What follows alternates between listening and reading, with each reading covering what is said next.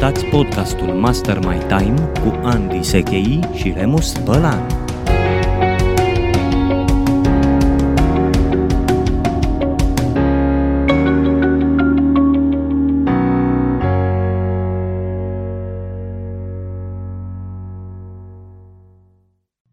Bună ziua, dragilor! Iată-ne la un nou episod al podcastului Master My Time. Sunt uh, Remus Bălan și alături de Andy Sechei. Astăzi avem uh, un nou uh, invitat pentru că ne dorim să vă oferim o perspectivă mai largă asupra gestionării timpului. Salut, Andy! Bine Salut, v-am regăsit! Salut!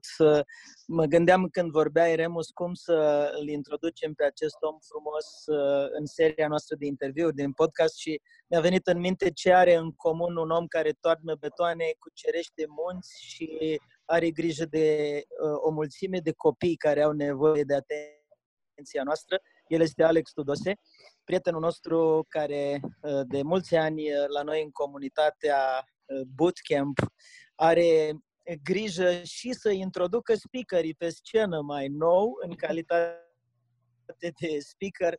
Și bine ai venit, Alex Tudose, ne bucurăm că ești alături de noi astăzi. Bine v-am găsit! Salut, Andy, salut, Remus! Mă bucur că sunt cu voi. Mulțumim foarte mult, Hai să vedem, uh, Remus. Uh, Alex, ce știm noi câteva lucruri despre tine da. și o să spun acum, după care o să te invit să dezvolți o, puțin uh, subiectul. Știm că ai trei firme plus un ONG, știm că ai urcat pe doi dintre cei mai mari munți din uh, lume, știm că ai făcut-o pentru a servi, pentru a ajuta copiii, Știm că ești facilitator în programele lui Andy, ce altceva ar trebui să știm? Wow!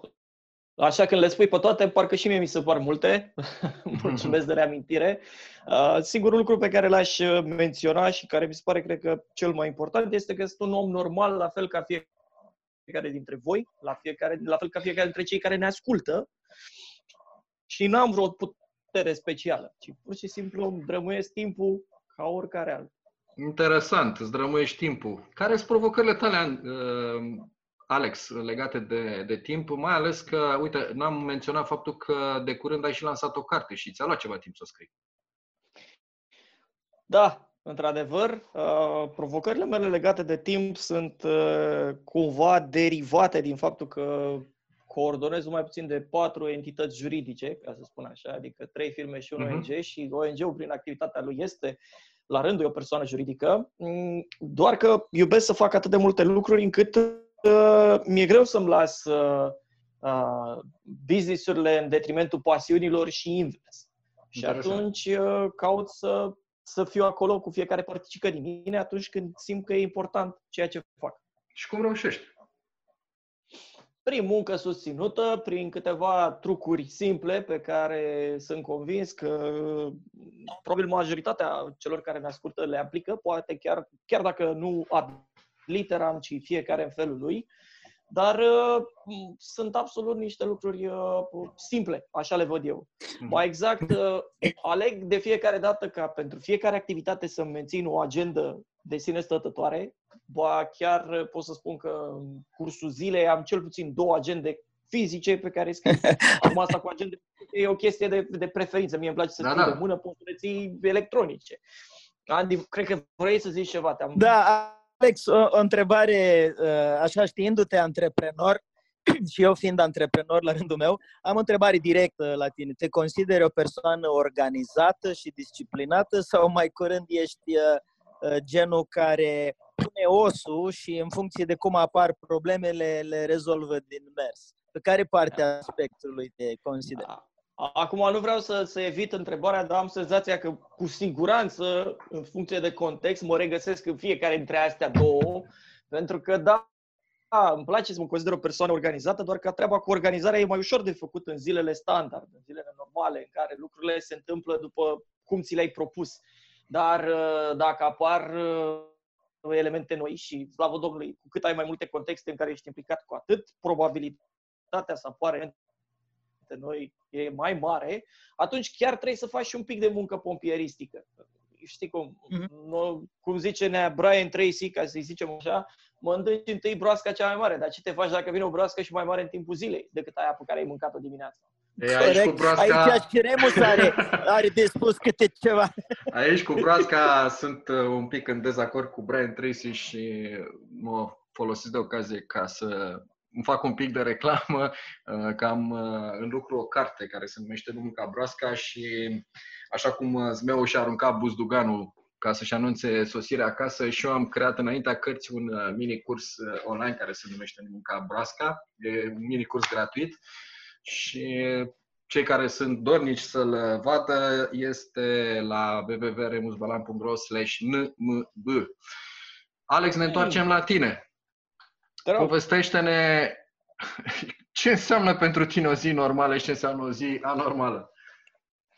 Păi, o zi normală, acum ca să ne distrăm un pic, începe cu o plimbărică de oră și 20 de minute până la birou care e în ea producția celei mai importante firme cu care, pe care o coordonez. Exact, în Ialomița. Drept urmare, am timp de meditat și de pus în ordine gânduri, eventual și niște mici telefoane de pe la 6 jumate, 7 până în jur de 8 și ceva. Uh-huh. După care mă apuc de cele două agende. Una este strict pe zona de construcții, cealaltă are inserții din training, cursuri și ONG și le pun în ordine și prioritizez. Îmi place să-mi fac liste uh, clare cu ce, fac, ce am de făcut în ziua respectivă. Uh-huh. Uh, e un cororar aici, adică la fiecare început de săptămână revăd agenda săptămânii trecute și văd dacă mi-a scăpat ceva ca să le reintroduc. Pe parcursul zilei uh, încercuiesc uh, elementele care au fost completate deja uh-huh. și îmi țin o oareșcare evidență în funcție de a proiectelor propuse și realizate sau a tascurilor propuse și realizate. Și în linii mari cam așa arată o zi normală până pe la 4 5 după masa când mă pun înapoi la drum spre București. Acum recunosc că în vreme de pandemie n-am, rețin, n-am uh, menționat decât programul standard, adică de regulă în București mă întorceam și mai aveam una, două întâlniri seara sau un curs sau un training sau ceva, știi? Da, da. Și atunci ziua se încheia mai târziu, mai în jur de 8-9. Acum ziua e mai scurtă din perspectiva muncii, dar avem timp suplimentar să mai studiem, să mai citim o carte, să... din asta. Mm. Și o zi anormală ce înseamnă? O zi anormală este, este genul de zi în care lucrurile se precipită, în care apar priorități clare, adică încă de dimineață știu că o să am niște intervale de timp în care trebuie să mă dedic unor anumite proiecte și atunci caut să prioritizez și să, să mă focusez în respectivul slot ales, adică îmi iau 25 de minute sau o oră. Aici unii dintre voi s-ar putea să recunoască Pomodoro, regula propriu-zisă. Eu o folosesc în funcție de ce îmi trebuie. Adică dacă mă apuc de făcut o treabă, rămân pe ea până când o finalizez, pentru că știu că e importantă și odată ce termin pot să mă ocup și de restul. Și e posibil mhm. ca sloturile de timp pe care mi le aloc să fie, v-am zis, jumătate de oră, o oră, depinde cât. Dacă am un contract mai mare de făcut, îmi iau cât timp am nevoie. Dacă se aglomerează, discern și la unele renunț și le mut pentru ziua următoare, pentru altele anunț că nu mai sunt. Caut Cum te descurci, Alex? Cum te descurci cu stresul? Po- poate să apară, cum ziceai tu mai devreme, niște incendii în care trebuie să reacționezi uh, pompieristic. Dacă ar fi să te gândești la o zi stresantă, da? te-aș ruga să dai un exemplu. Uh, are, întrebarea mea are două părți. Gândește-te la o zi stresantă pe bune, dar foarte stresantă pentru tine. Uh-huh. Cum ai rezolvat respectivul stres și ce ai învățat din asta? Adică dacă ai întâlnit din nou o zi similară, ai reacționa fix la fel sau ai face ceva diferit? Adică ai învățat o lecție de acolo? Uh, bun, mulțumesc de întrebare. Haideți să dau un exemplu recent. Uh, am avut un import din Corea de Sud pe ONG pe niște mm, echipamente medicale pe care le-am și donat ulterior și uh, aveam, un, aveam o problemă majoră la realizarea plății, adică trebuia să furnizăm o grămadă de documente, partenerul corean și cu diferența de fus orar uh, se mișca încet, banca ni le solicita pentru că altfel nu dădea drumul la bani și tot așa. Uh, și a fost o, o stare de tensiune de câteva ore, pentru că în fine, era un, un întreg șir de oameni pe care trebuia să-l coordonez ca lucrurile să se întâmple. Uh, prima chestie pe care a făcut-o a fost, uh, deși sună trivial, a fost să respir și să-mi spun că lucrurile o să se așeze. Uh, le-am luat pas cu pas, am căutat să văd de fiecare dată unde, uh, unde s-ar putea împodmoli și ce aș putea să fac ca persoana respectivă să aibă toate detale. Și, practic, am știut că precipitarea mea nu o să ajute.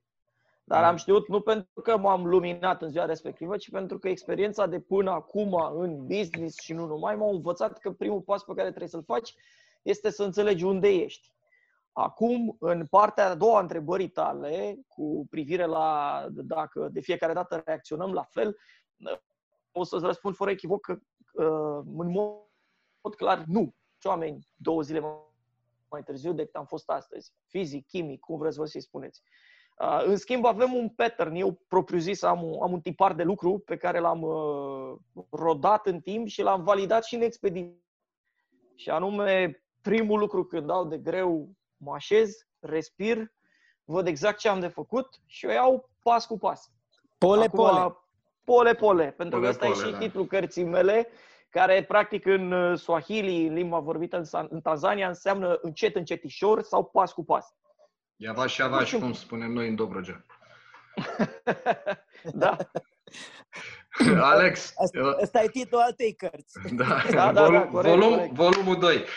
Alex, aș vrea să te întreb o chestiune, pentru că ce aud de la tine este că ai uh, zile foarte pline. Uh, spuneai că ai trei uh-huh. firme și un uh, ONG. Dacă e să ne gândim la faptul că faci și traininguri, faci și coaching, cum îți împart ziua între atât de multe uh, firme și tipuri de, de activități? Ai zile tematice, ai uh, ore tematice sau ce altă abordare ai? Da, mulțumesc de întrebare. De, prim, de principiu încerc ca primele zile ale săptămânii să fie dedicate businessului standard, adică firmelor de construcții. Asta și pentru că luni, marți, miercuri sunt zile pline acolo și caut să-mi las uh, celelalte activități activități pe joi și vineri. Asta dacă ne uităm la zilele săptămânii. Dacă ne uităm uh-huh. la parcursul unei zile, cu siguranță businessurile mai grele, mai, ca să zic așa, adică construcțiile sunt în prima parte a zilei, când de altfel acolo e și bătaia peștelui, pentru da. că lumea e obișnuită să lucreze în intervalul 8-1 mult mai mult decât după masă, cel puțin în zona noastră de construcții. Iar uh, pe partea a doua las uh, întâlniri, uh, traininguri, uh, conferințe, orice fel de comunicare care nu implică neapărat lucru pe documente. Observație de fiecare dată când am de făcut contracte, documente, facturi da. sau de administrații, situații de genul ăsta, caut să le fac în prima parte a zilei, atunci când mintea e odihnită, când uh, capacitatea mea de atenție și mm, prezență este considerabil sporită. Aici, în schimb, asterixul, ca să zic așa, vine din faptul că eu sunt o persoană mai degrabă matinală. Andy, pe de altă parte, îl știu amândoi, se simte ca peștele în apă mai tare în partea a doua a zilei, sau cel puțin așa, eu. în context de, de training. Sunt, da, suntem amândoi uh, bufnițe, tu se pare că e șorcălie. Așa. Da, sunt o ciocârlie mai atipică pentru că bag tare dimineața pe construcții, dar îmi place teribil să pot să, să stau în zona de training și consultanță în partea a doua zile. Bine, dacă ne uităm la Daniel Pink, el spune că activitățile mai creative, uh-huh. care necesită un pic de relaxare, adică uh-huh. să-ți lași mintea să fie flexibilă și nu atât de concentrată și tensionată, sunt bine de făcut undeva după ora 3-4.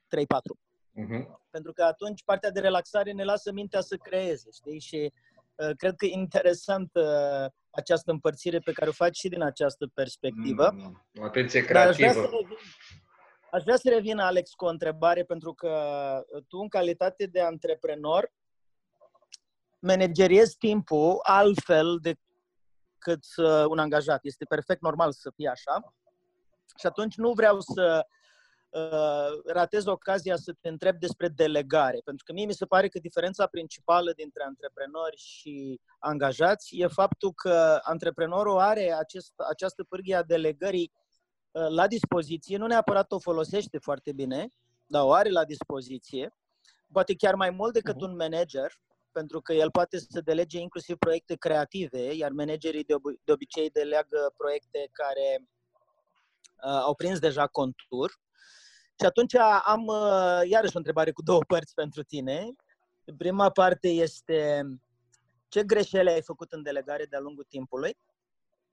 Cu alte cuvinte, ce, ce ai constatat că nu merge din proprie experiență, lovindu-te cu capul de pragul de sus în ce privește delegarea?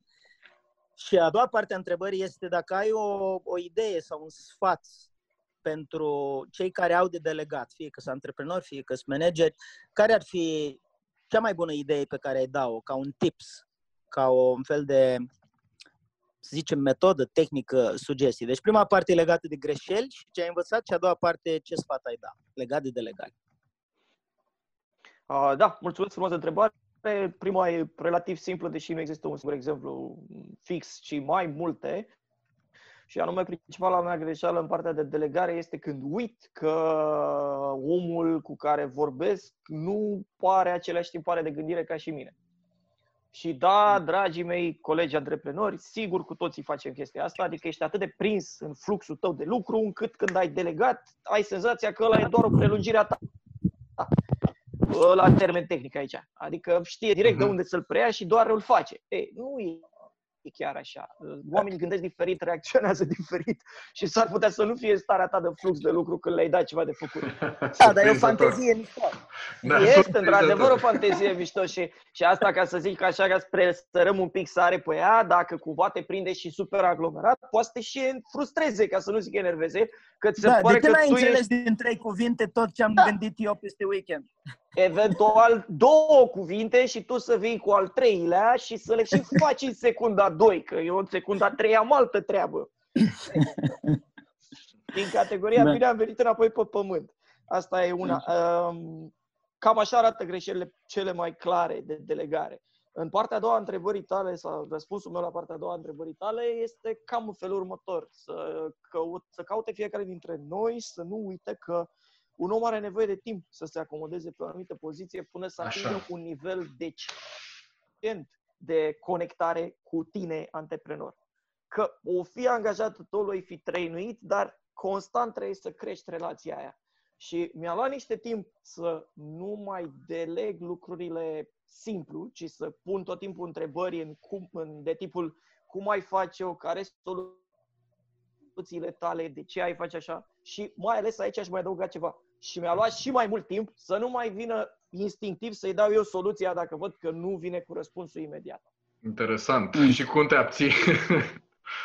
Prin exercițiu. Nu există niciun fel de rețetă fantastică. Pur și simplu, de fiecare dată îți pui în cap că lucru cu angajatul tău, care ți-e de altfel un partener în cadrul proiectului firmei, este, înseamnă mai întâi de toate construcția unei relații și trebuie să-i dai și lui spațiu să vină cu creativitatea lui. Nu e un motoraș, nu e un simplu executant. Chiar dacă jobul pe care l are de făcut poate părea banal pentru tine. Dar dă tot timpul subiectul pe care l are de rezolvat și cere de fiecare dată feedback. Sub și forma du- de cum ai face, ce ai face, ce ai face mai bine. Și dacă după te ce... Dacă te nemulțumește soluția. Da, da, uh, fine. Uh, Alex, după ce delegi uh, te mai implici în chestiunea respectivă, revii, uh, îl lași în pace complet, ce faci? Tehnic vorbind, acum mi-ai adus aminte de, de un curs pe care l-am făcut în Cretacic, adică acum vreo 20 de ani când eram la facultate și ținea de management. Și țin și acum aminte bucla aia din schema logică, care avea o componentă foarte clară în uh, verificare. Uh-huh. Adică tot procesul ăla, dacă nu îl și verificare, era incomplet. Așa și la delegare. Te întorci peste timp și verifici.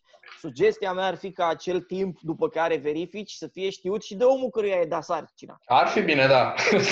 Scopul, scopul nu este să surprindem, să vedem dacă angajatul face sau nu ce i-a dat, ci să ne ducem la îndeplinire task și să el să-l ducă la îndeplinire.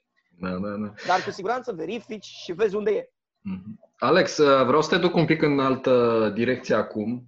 Uh, legată, are legătură cu gestiunea timpului uh, pentru că e o activitate pe care tu am văzut că o practici și sigur îți răpește timp. mai ales în perioada în care te-ai pregătit să urci pe munte, dar am văzut că o continui și acum. Și noi spunem, am spus de mai multe ori în acest podcast că pentru a putea face o gestiune bună a timpului nostru e nevoie să avem energie în corp. Uh-huh. Știu că tu faci destul de des antrenamente cu un alt coleg de-al nostru, Sorin Geană, pe care probabil o să-l avem invitat la un moment dat în podcast. Uh, cum uh, introduci aceste uh, activități de sală sau ce faci tu să ne explici? Cum le introduci în timpul tău? Cum echilibrezi activitatea antreprenorială și partea asta de regenerare a energiei? Foarte faină întrebare și pă, țin să precizez că la mine e direct legată una de alta, adică atâta timp cât în timpul săptămânii mi inserez și antrenamente, înviorare și așa mai departe, nivelul meu de energie de pe parcursul zilei și nivelul de și cantitatea de proiecte realizate duse la bun sfârșit la sfârșitul săptămânii e considerabil mai mare. Să înțeleg de că fapt, faci dimineața uh, exerciții da. fizice ca să-ți crești energia peste zi. Pentru rutina ceea ce mea de dimineață, da. da, rutina mea de dimineață începe cu un set relativ uh, stabil, ca să-i spun așa, adică genoflexiuni, vreo două ture de abdomene, niște forfecări, uh-huh. flotări, după care mă continui cu câteva minute de meditație, fix înainte de începutul zilei și de a pleca la drum, de a mă urca mașină, propriu zis, uh-huh. în care îmi setez un pic intenția pentru ziua respectivă. Uh, și o fac de luni până vineri. Um, în partea a doua zilei, de regulă, am ori sală, ori alergare, în funcție de cum le simt. Aici, uh, cum să vă spun, e, e o treabă efectiv de, de cum simt săptămâna.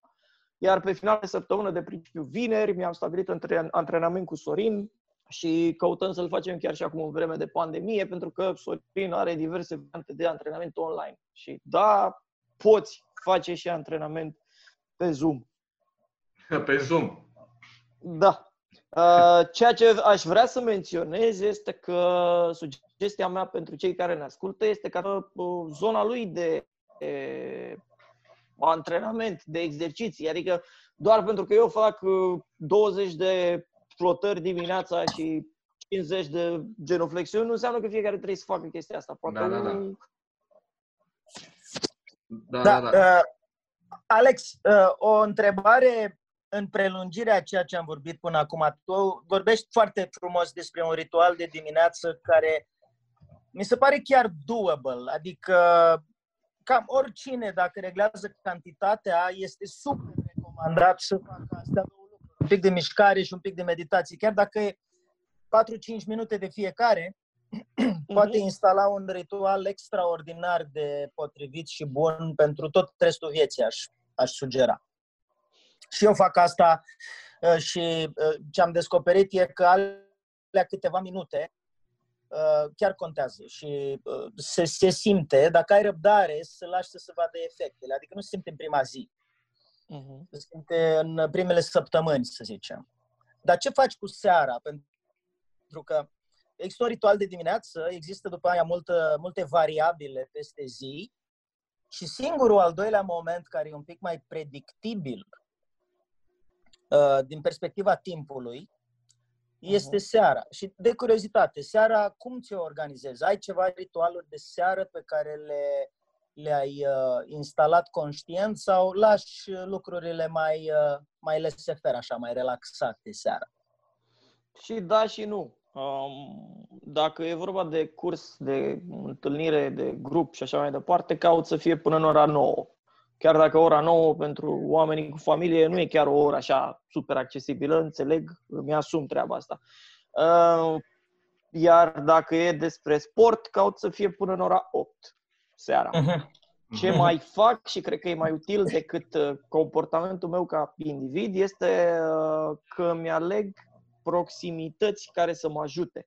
De exemplu, un exemplu pertinent este că mi-am făcut, în loc să fac abonament la o sală, mi-am făcut abonament la, nu știu, Seven Card, care în două ocazia să pot să ajung la diverse săli, indiferent unde sunt. Am fost la, nu știu, la Slobozia, în București, la mine în cartier. Acum se întâmplă că am o sală fix peste bloc, dar na, se mai întâmplă și de așa ceva, sau unde mă mai antrenez cu Sorin. Deci îți, îmi creez uh, pârghii, Contexte. astfel încât antrenamentul să nu, să nu fie peste mână. Uh, alergarea, da. iarăși m-am obișnuit să alerg uh, pe unde pot. Adică am și parcuri pe lângă, dar, dar de exemplu, pot să dau și ture în jurul blocului dacă asta e treaba. Uh-huh. Pot să descoper cartierul, să văd efectiv pe unde, cum.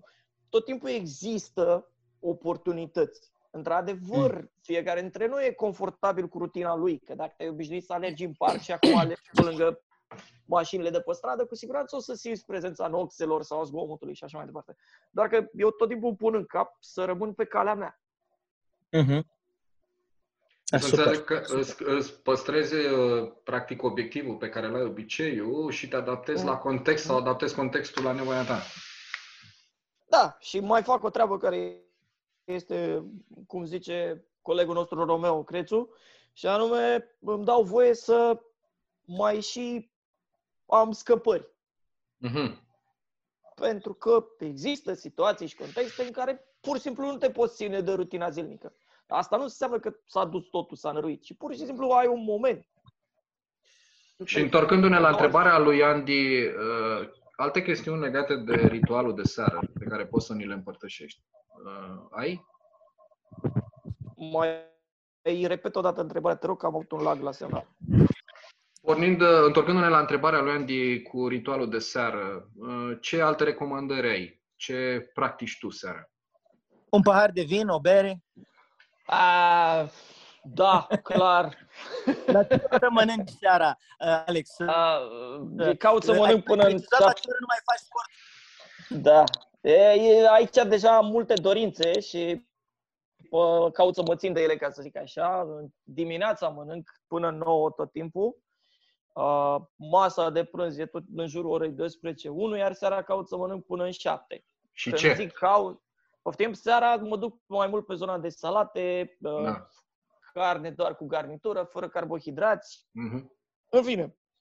Ai și o oră nu preferată de lucrare, de culcare sau uh, A, aș putea să, să răspund în felul următor. Dacă depășesc ora 22-30, se simte a doua zi la trezire. Da. Iar organismul meu deja după niște timp a început să trezească cu regularitate în jurul orei 6, 6 uh-huh. jumate și să adormă pe la 11 cel târziu cu tot cu citit. Asta în timpul săptămânii. Recomand, pe de altă parte, în weekend să vă mai lăsați și timp de depresurizare. Adică dacă ai chef să dormi sâmbătă și poți, că na, pentru unii s-ar putea să nu fie atât de ușor, poți să ții niște ore de somn în plus. Da. De exemplu, în weekend nu-mi pun antrenamente, nici sală, nici alergat, decât dacă am chef neapărat. Altfel las lucrurile de luni până vineri. Weekendul e pentru altceva. Ziceai de citit seara versus ce am văzut și am și experimentat, trebuie să recunosc, uh, televizor seara. Mm, de ce Din citit? punctul meu de vedere, recomand, la mine merge bine și vă și recomand, și anume cititul înainte de somn, pentru că îți uh, deconectezi ochii de la ecrane, toată ziua suntem pe laptopuri, pe televizoare, pe tablete, pe ce vreți voi și e fain să deconectezi uh, ochiul de la, de la tablete măcar vreo 10-15 minute înainte de somn. La mine merge foarte bine, tot timpul uh, închid, uh, de câte ori am ocazia, de fapt închid seara cu citit. Uh, disclaimerul este pentru seriile în care cad mort, ce, mă rog, nu mai am timp de nimic, se vede direct perna. Um, ce aș putea să vă pun este că atât de mult merg pe zona asta încât uh, dormitorul meu nu are niciun fel de televizor în el. Adică pur și simplu nu există conceptul ăsta. Da, Alex, da. hai să te întreb ceva despre antreprenoriat uh, și anume se întâmplă într-o zi o situație neplăcută în business. Ai trei business-uri, e foarte greu de crezut că se întâmplă numai lucruri plăcute în business în fiecare zi. Și uh, întrebarea e așa, ți se întâmplă să nu poți dormi noaptea din cauza asta? Ți s-a întâmplat în trecut? Și dacă ți s-a întâmplat și ai rezolvat-o, cum ai rezolvat-o? Și dacă n-ai rezolvat-o, uh, ce ai de gând să faci în legătură cu asta? Asta cu nedormitul noaptea din, din subiecte care țin de business, că în fișa postului oricărui antreprenor. Nu o spun de parcă ar trebui să fie, ci pur și simplu e o realitate poți să ai diverse situații care sunt în coadă de pește, poți să ai contracte, negocieri, nu știu, poate fi orice.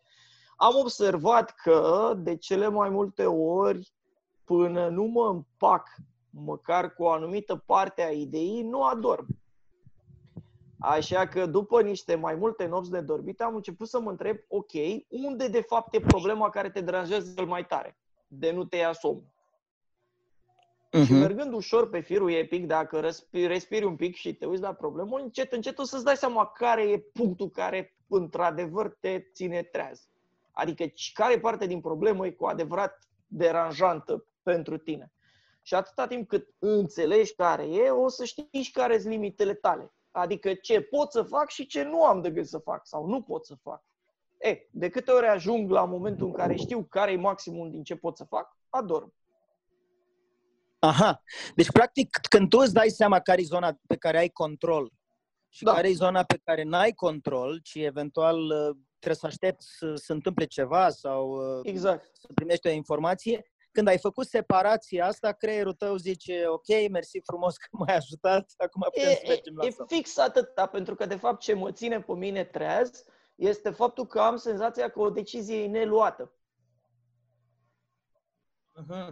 Adică e, e o parte acolo care e la mine și partea de la mine încă nu e închisă. E, până nu se închide aia, mă frământ. Când am luat decizia pe subiectul meu, pe bucățica mea, de mhm. acolo nu mai ține de mine. E la modul, bă, eu știu că am făcut tot, dincolo nu e responsabilitatea mea. Putem să vedem mâine cum e. Și de asta... Super. Mulțumesc um, pentru asta. Super, uh, Alex, foarte, foarte interesante ideile și aș vrea să ducem un pic uh, mai departe discuția legată de tehnicile de gestionare a timpului pe care tu le-ai mai menționat. Dacă ar fi să alegi cele mai importante tehnici pe care tu le folosești. Care sunt ele? Deci dacă ar fi să aleg cele mai importante tehnici de time management pe care le folosești și care fac diferența în modul în care tu îți gestionezi activitatea pe care o ai atât de laborioasă. Care sunt aceste tehnici pe care le recomanzi? Mm. Ok, o să-ți răspund ce merge la mine, ca să zic așa. Da, da, da, la tine, evident. Păi vorbim din punctul tău de vedere că nu vrem să dăm aici uh, elemente de teorie și atât, ci să transmitem ascultătorilor noștri practici care funcționează. Uh-huh. La mine merge foarte clar că am brevetat în ghilimele sus la peste 5.000 de metri. Și anume, când uh, ai impact cu ceva foarte puternic, primul lucru este să te oprești, să respiri și să vezi care e dimensiunea problemei, după care să o iei pas cu pas. Uh-huh. Și ori de câte ori am un, un punct de cotitură, o speță, o treabă mai dificilă, aplic treaba asta. Aplic această rețetă învățată acolo sus la Petri. Uh, în partea de tehnici uzuale... Ce înseamnă că ai învățat-o acolo sus? Poți să elaborezi un pic? Cum adică ai învățat-o acolo sus? Ai luat o carte cu tine și ai citit-o la 5.000 de metri? Nu, nu chiar. În expediție, ca în orice călătorie pe care o faci, planifici inițial de acasă, întâi mental și după aia pui pe hârtie și discuți cam cum o să fie, după care te lovește, în ghilimele, realitatea, când ești pe traseu, pe ghețar, pe cenușă vulcanică, unde te afli. E, și celebra vorbă cu socoteala de acasă nu se potrivește mereu cu cea din târg, se reflectă și acolo. Îți propui cu 10 kg de echipament pe tine, cu colțari, cu piolet, cu toate alea, să parcurgi ghețarul la pas. Doar că ghețarul zice, băi, eu am ceva crevase pe parcurs. Știi, s-ar putea să te afuzi în zăpadă mult mai des și mult mai greu decât ți-ai propus acasă. Moment în care îți dai seama că în loc să faci secvențe de 20 de pași, faci secvențe de 2 pași, 5 pași sau 10 pași. Și că nu țin de tine. Și atunci, revenind un pic la întrebarea ta, ce faci? Îți dai seama că anumite lucruri țin de tine și anume dedicație și efort, anumitele, anumite lucruri nu țin de tine, la modul ce găsești sus zăpadă peste 5 metri, și le iei pe rând. Răsufli, îți aranjezi echipamentul, pui fiecare pas unul după altul și dacă poți să pui 10, pui 10, dacă poți să pui 2, pui 2. Te bucuri pentru fiecare bucată și mergi mai departe. Așa am învățat, ca să zic așa, da. această regulă. Uh-huh. Altceva? Ce poți să mai recomanzi uh, ascultătorilor? E important și asta e tot din munte să înțelegi că scopul tău este să-ți atingi obiectivul. Asta okay. înseamnă că foarte probabil o să apară încercări la care vei fi supus pe parcurs.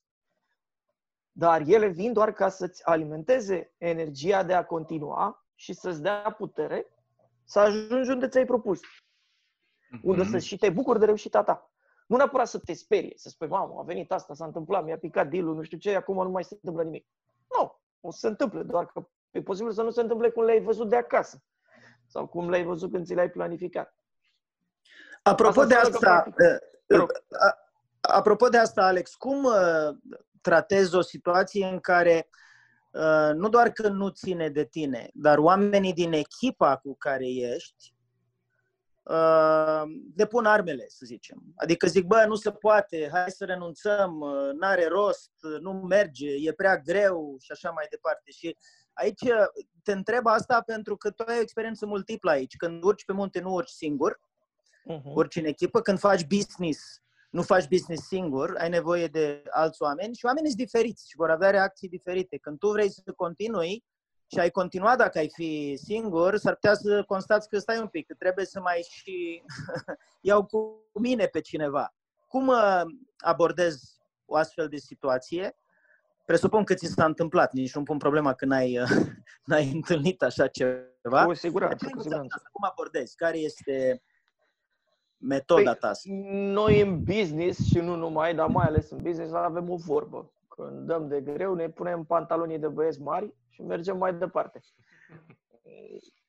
Treaba e în felul următor. În primul rând, eu merg foarte mult pe ideea de comunicare și proiectele le facem împreună, drept urmare, e rolul tău, dacă ești coordonator, să comunici cu oamenii din echipa ta astfel încât toată lumea să știe exact unde sunteți și ce aveți de făcut cu ocazia asta, ar fi tare bine să ai și abilități de ascultător, că altfel, dacă nu auzi obiecțiile, degeaba ai cari după tine. Câteodată îl tragi după tine pe unul care și-a rupt piciorul și nu, după aia te mir că merge încet. Dacă nu l-ai auzit, nu o să afli chestia asta. Uh, și numărul 3, ca să zic așa, trebuie să ai și uh, responsabilitatea deciziei. Pentru că, da, sunt momente în care trebuie să iei decizia să te oprești, să vă opriți. Dacă tot ce a ținut de voi s-a făcut și trebuie să ajungi la un moment în care să-ți uh, limitezi pierderile, atunci trebuie să fie tot decizia ta. Nu poate să fie decizia ta doar la hai înainte și la uh, ne oprim și ne dăm la, și ne, ne reducem costurile să nu mai fie decizia ta. Asta merg mână-mână. Deci cam asta e rețeta mea în trei pași, ca să zic așa. Mm, foarte mișto. Mi-a plăcut pasul 3 foarte mult. Da. să știi că să te oprești. Păi, face parte din joc. Într-adevăr, ai scopul în față, tragi pentru el, știi exact de ce ești acolo și pas cu pas cauți să-ți atingi obiectivul. Acum, dacă a venit avalanșa, s-ar putea să fie mult mai important să poți să urci alt, într-o altă zi decât să mor glorios sub zăpadă. Alex, Asta e latura, latura ta pragmatică. Îmi place foarte mult, Alex. Uh, îți mulțumesc că spre final acum am să spun așa că uh, pentru mine sunt foarte valoroase lecțiile astea din contexte multiple. Adică am o experiență în ceea ce privește sportul, urcatul pe munte, am alta în uh, antreprenoriat, mai am una în ceea ce privește aspectul ăsta civic, uh-huh. de ONG de care ai menționat și ultima mea întrebare uh, către tine ar fi uh, ai învățat ceva nou sau diferit despre time management, despre priorități, lucrând uh, în sistem voluntar, cu voluntari, pentru că ONG-ul este foarte mult bazat pe voluntariat, nu e ceva de genul, bă, eu te plătesc, tu muncești 8 ore. E foarte mult concentrat pe ideea de noi servim o cauză pentru că am considerat cu toții că merită să credem în ea. Și repet întrebarea, ai învățat ceva nou mhm. despre priorități și time management lucrând în acest sistem? Și dacă da, păi, ce? Da, foarte bună întrebare. Ne mai trebuie un interval de vreo 40 de minute ca să discutăm. Să ne încadrăm în patru. tot, ce, tot ce, ar fi putea, ce ar putea fi spus, dar cred că e doar vârful icebergului. Într-adevăr, deși tot persoana juridică e și OIG-ul, în uh, funcționarea relațiilor din zona asta de contribuție mai presus de toate, timingul diferă și uh, motivația diferă. Am învățat mm. să înțeleg și să ascult mai mult. Pentru că mm-hmm. modalitatea mea de a face business pragmatic și punctual în zona de CSR sau de, cum să spun, proiecte sociale are ușor o, un alt ecou. Și câteodată mm. trebuie să-ți înțelegi mai degrabă omul din față decât structura proiectului. Că e mm-hmm. posibil ca nivelul lui de energie, nivelul lui de implicare și toate celelalte care nu sunt condiționate printr-un contract, așa cum bine ai spus, să aibă nuanțe diferite de alea cu care ești obișnuit. Asta nu înseamnă că omul ăla nu-i potrivit sau că tu nu o să faci niciodată business, în ghilimele acolo, ci doar că trebuie să vezi să te adaptezi. E cumva uh-huh. un pic o altă limbă. Mm. Și alt tip de convingere, alt tip de influență Oho. pe care vrei să-l exerciți. Mm. Am, da. am o conștientizare pe care o numesc acum și uh, o, o le ofer celor care ne ascultă cu preavizul că este doar ceva ce a crescut recent în mine ca idee, n-am validat-o încă, dar cred mm-hmm. că uh, lucru în zona de ONG este mai aproape cu a învăța politică. Mm-hmm. Politică. Interesant. Da, da, da. Politica, lobby, îți cere foarte multă flexibilitate, mult mai multă decât în business și îți cere abilități de a lucra cu o paletă largă de oameni. Hmm. Deci înveți leadership cu ocazia asta. Clar, da. Uite că ai hmm. zis-o mai bine decât mine. M-am gândit poate un pic pe lângă. Da, leadership la greu. De fapt, în fiecare business pe care fiecare dintre noi îl dezvoltă, componenta de leadership este absolut prezentă. Ba, mm-hmm. eu sunt fer convins că dacă nu-ți cultivi componenta de leadership, lucrurile merg mult mai greu. Alex, mulțumesc foarte mult pentru insight-urile pe care ne le-ai oferit. Mărturisesc că pentru mine ăia trei pași uh, pe care ai menționat spre final legat de felul în care iei decizii și mai ales uh, decizia de a ști să te oprești gândind uh, pe termen lung, că poate e mai important ca în altă zi să revin la cucerire decât să fiu un martir mm-hmm. al încercării finale a fost foarte relevantă pentru mine și îți mulțumesc pentru, pentru acest insight. Astea sunt gândurile mele de final. Mulțumim, Alex Tudose, pentru implicarea ta și pentru faptul că ești foarte activ în comunitatea noastră și pentru munca pe care o faci și, bineînțeles, pentru leadership-ul pe care îl dezvoltăm împreună, inclusiv prin intermediul acestui podcast. Mulțumesc, Mulțumesc frumos! frumos. Mulțumesc frumos, domnilor, a fost o plăcere să stau de vorbă cu voi. Mulțumesc și eu, uh, Alex, pentru toate ideile bune pe care ni le-ai oferit. Mie mi-a rămas în cap așa încă imaginea dăinuie cu urcarea ta pe munte și ce ai povestit acolo, pentru că asociez deja perioada asta din uh, viață și poate viața în general cu un uh, efort de a urca pe munte și de a ne ține pe cale Uh, am să reascult podcastul pe care tocmai l-am creat și o să culeg din el și o să aplic în, uh, în viața mea. Mersi mult încă o dată pentru participare și pe voi, dragi ascultători, vă invităm să ne scrieți în comentarii uh, ce gândiți voi despre ceea ce ați auzit astăzi. Vă așteptăm și la următoarele episoade și chiar vă recomandăm să ne recomandați. Așadar, dați valoare mare timpului vostru.